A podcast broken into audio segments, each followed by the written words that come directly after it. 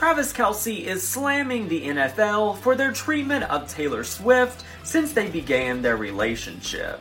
Travis opened up on his New Heights podcast with his brother Jason and said that he thinks the N F L should pump the brakes with its Taylor Swift coverage, saying the league is overdoing it a little bit when it comes to the pop star's attendance at his games. He said that he totally gets why the cameras continue to show Taylor on T V, but he said it's gotten excessive at this point. Travis said, "I think it's fun when they show who all is at the game. I think it brings a little bit more to the atmosphere, brings a little bit more to what you're watching.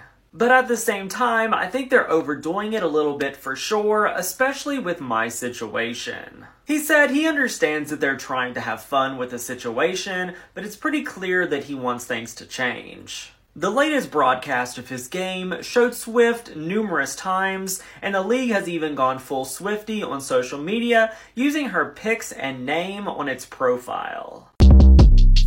Shortcast Club.